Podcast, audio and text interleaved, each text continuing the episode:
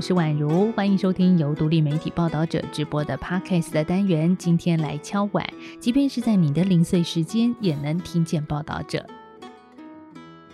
英国首相又换人了。英国前财政大臣苏纳克在十月二十五号被任命为今年以来的第三任首相。这几天呢，如果你有关注到英国政治的话，一定会看到像这样的消息。那还有呢，像是上任四十五天，英国史上最短命的首相特拉斯下台，他的减税计划引发英国金融市场的大混乱，结果导致英镑暴跌。而接替他的人选就是我们刚刚提到的有印度血统的苏纳克。这也是英国首相第一次是由非白人来出任。或许你会问哦，这英镑的贬值对英国人民会造成什么样的影响？怎么会发生政坛的大地震呢？这么说吧，因为英国有大约五成的食物是来自于进口，所以当自己国家的货币在国际上不值钱了，那就得拿出更多的钱来买进口货。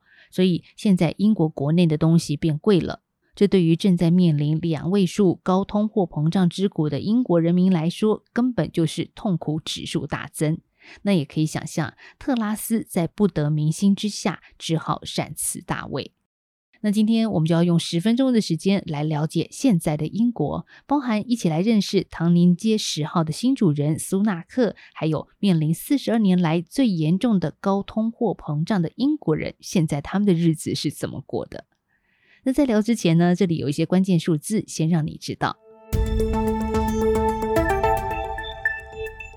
这次的英国首相是怎么产出的？首先是要取得现在执政的保守党党魁大位，因为呢，在英国的政治游戏规则里，执政党的党魁就是首相的人选。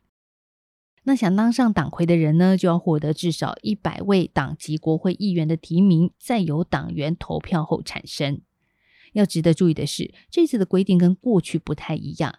以前呢，你只要取得二十个议员的提名就能够参加竞选。不过这一次啊，保守党把规则加严了，要求有意竞选的议员要拿到一百位同僚的提名。这个目的就是希望加速党魁选举的进程，缩短党内互打的阵痛期。而目前保守党国会议员总计有三百五十七位。苏纳克很快的就取得超过了半数，至少一百九十三位同僚的支持。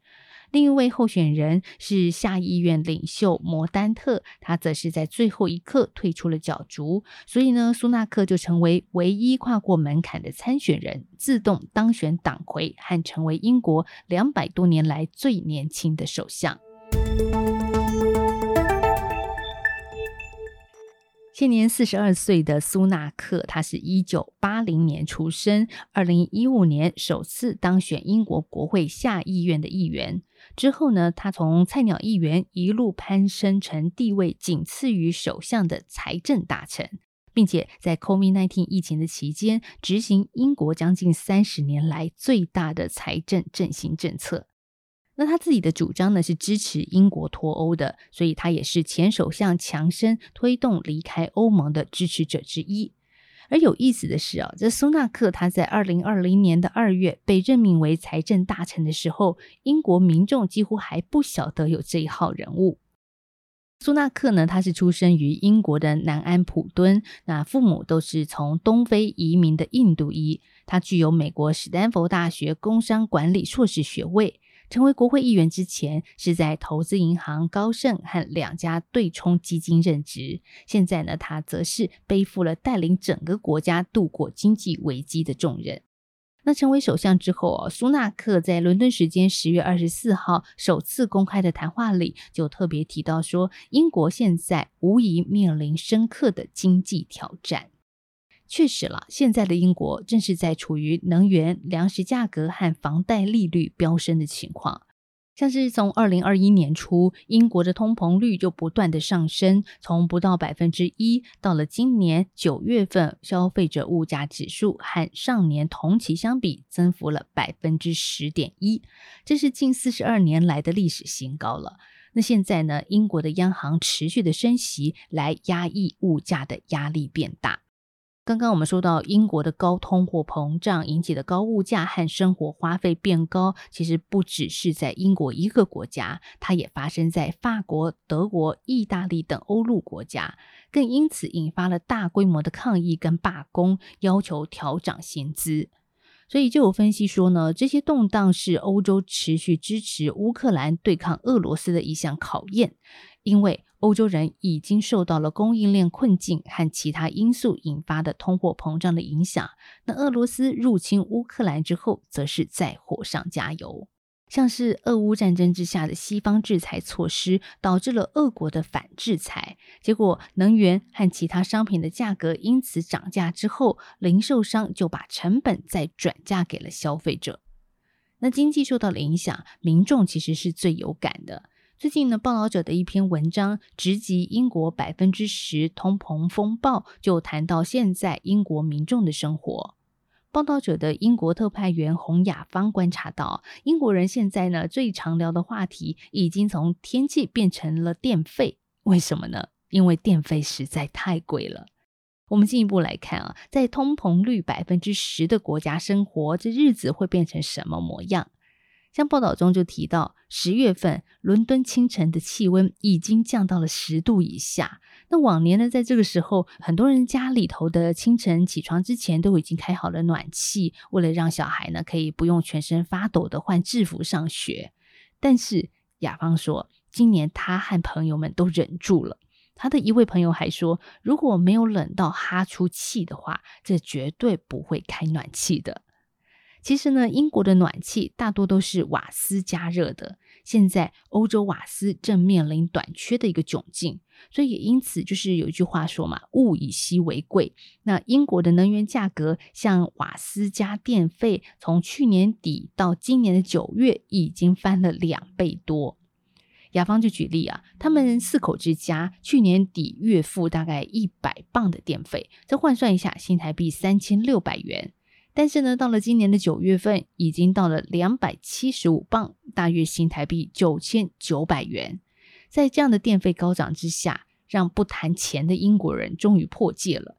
因为呢，以前常常的问候语是问说啊，这个今天的天气真是糟糕啊。现在的问候语改成你开暖气了吗？那在我们这篇文章刊出之后呢，立刻就引起了住在英国的网友的共鸣。有人呢在报道者的脸书粉砖上留言说，他打算撑到十一月再开暖气。那也有人说呢，没错，我最近跟同事就是在问开暖气了吗？晚餐尖峰时段，我用瓦斯煮饭的时候，瓦斯都是橘色的火焰。因为瓦斯气不足，本来呢，我们一天开两三个小时的暖气，现在先减半。还有这个电价、瓦斯、房贷，一个月呢要多出一两万台币。问题是薪水只增加百分之三，所以呢，引来了许多的抗议跟游行，像是废除皇室、威尔斯独立、要求加薪。那这一些呢，都是大家生活在庞大的通货膨胀之下的无力感，也是我们的英国读者此刻的一个现况。大家真的是辛苦了，因为呢，英国不只是能源的大涨，从最近两个月开始，英国的超市里的非酒精类的饮料还有食物类的涨幅更是达到了百分之三十二。英国的食物价格标签呢，现在几乎每个星期都在换新，涨价不是完成式，而是现在进行式。那除了民生跟食物的物价上涨之外呢，另外一个让英国人惊慌的是住的问题。为了抑制通膨啊，这英国的央行是不断的升息，预估现行不到百分之二的房贷利率将会骤升到将近百分之六。所以呢，如果你不是绑固定利率的贷款者的话，下个月就会受到影响。同时呢，在英国租房子的人也面临了一场前所未有的大灾难，就是高额的房贷它会反映在租金上。那在此刻，英国租金飙涨之下，这租屋的市场竟然还是供不应求。为什么呢？因为呢，就是首次购物的人，他没有办法负担高利率房贷，所以他只能持续的租房子。那需求量就非常的大。那我们来看看报道里面谈到，这目前英国的租屋市场到底有多狂。举个例子来说，像一有房子释出，那租屋者呢就会直接略过看房的程序，连房都不用看了，看了照片就直接付定金，所以一个物件在市场上待不过一天。那夸张的是呢，在苏格兰格拉斯哥大学周边的一人房的公寓要出租，月租金是九百镑，换算一下。大约是新台币三万两千四百元。那当晚一有消息释出的之后呢，马上就引来五百人的疯狂抢租。那面对到学生租屋的问题难解，格拉斯哥大学甚至就建议说，如果你找不到房子租的学生，就暂时不要入学。这听起来是不是真的还蛮夸张的呢？通膨率百分之十，不只是一个数字，更是一股铺天盖地的负能量。就算现在生活品质还不需要妥协的民众，这面对未来一波波的经济冲击，也是普遍感到悲观的。英国政府就统计，通膨率在二零二三年还会升到百分之十七，而且呢，未来整整三年平均都会维持在百分之十一。物价的上涨为英国人民的生活带来了四十年来未见的冲击跟恐惧。那下一步会带给英国整体什么样的影响呢？先回到我们一开始讲的政治层面吧。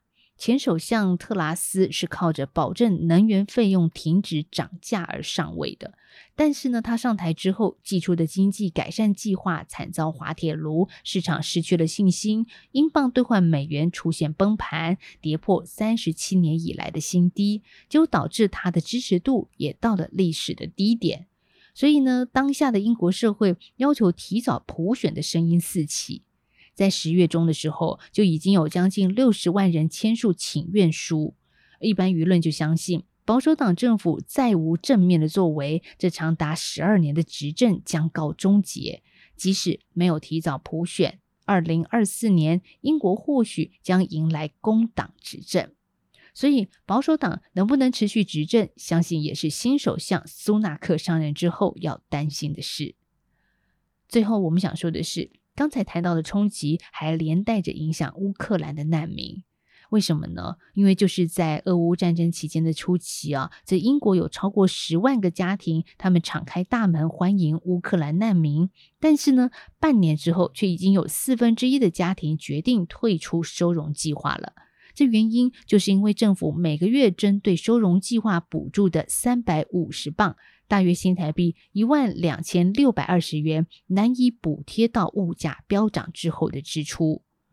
所以说了，这当西方强权自顾不暇，开始紧缩在国际社会上的援助之手，通膨率百分之十将不再只是英国自己的家务事了。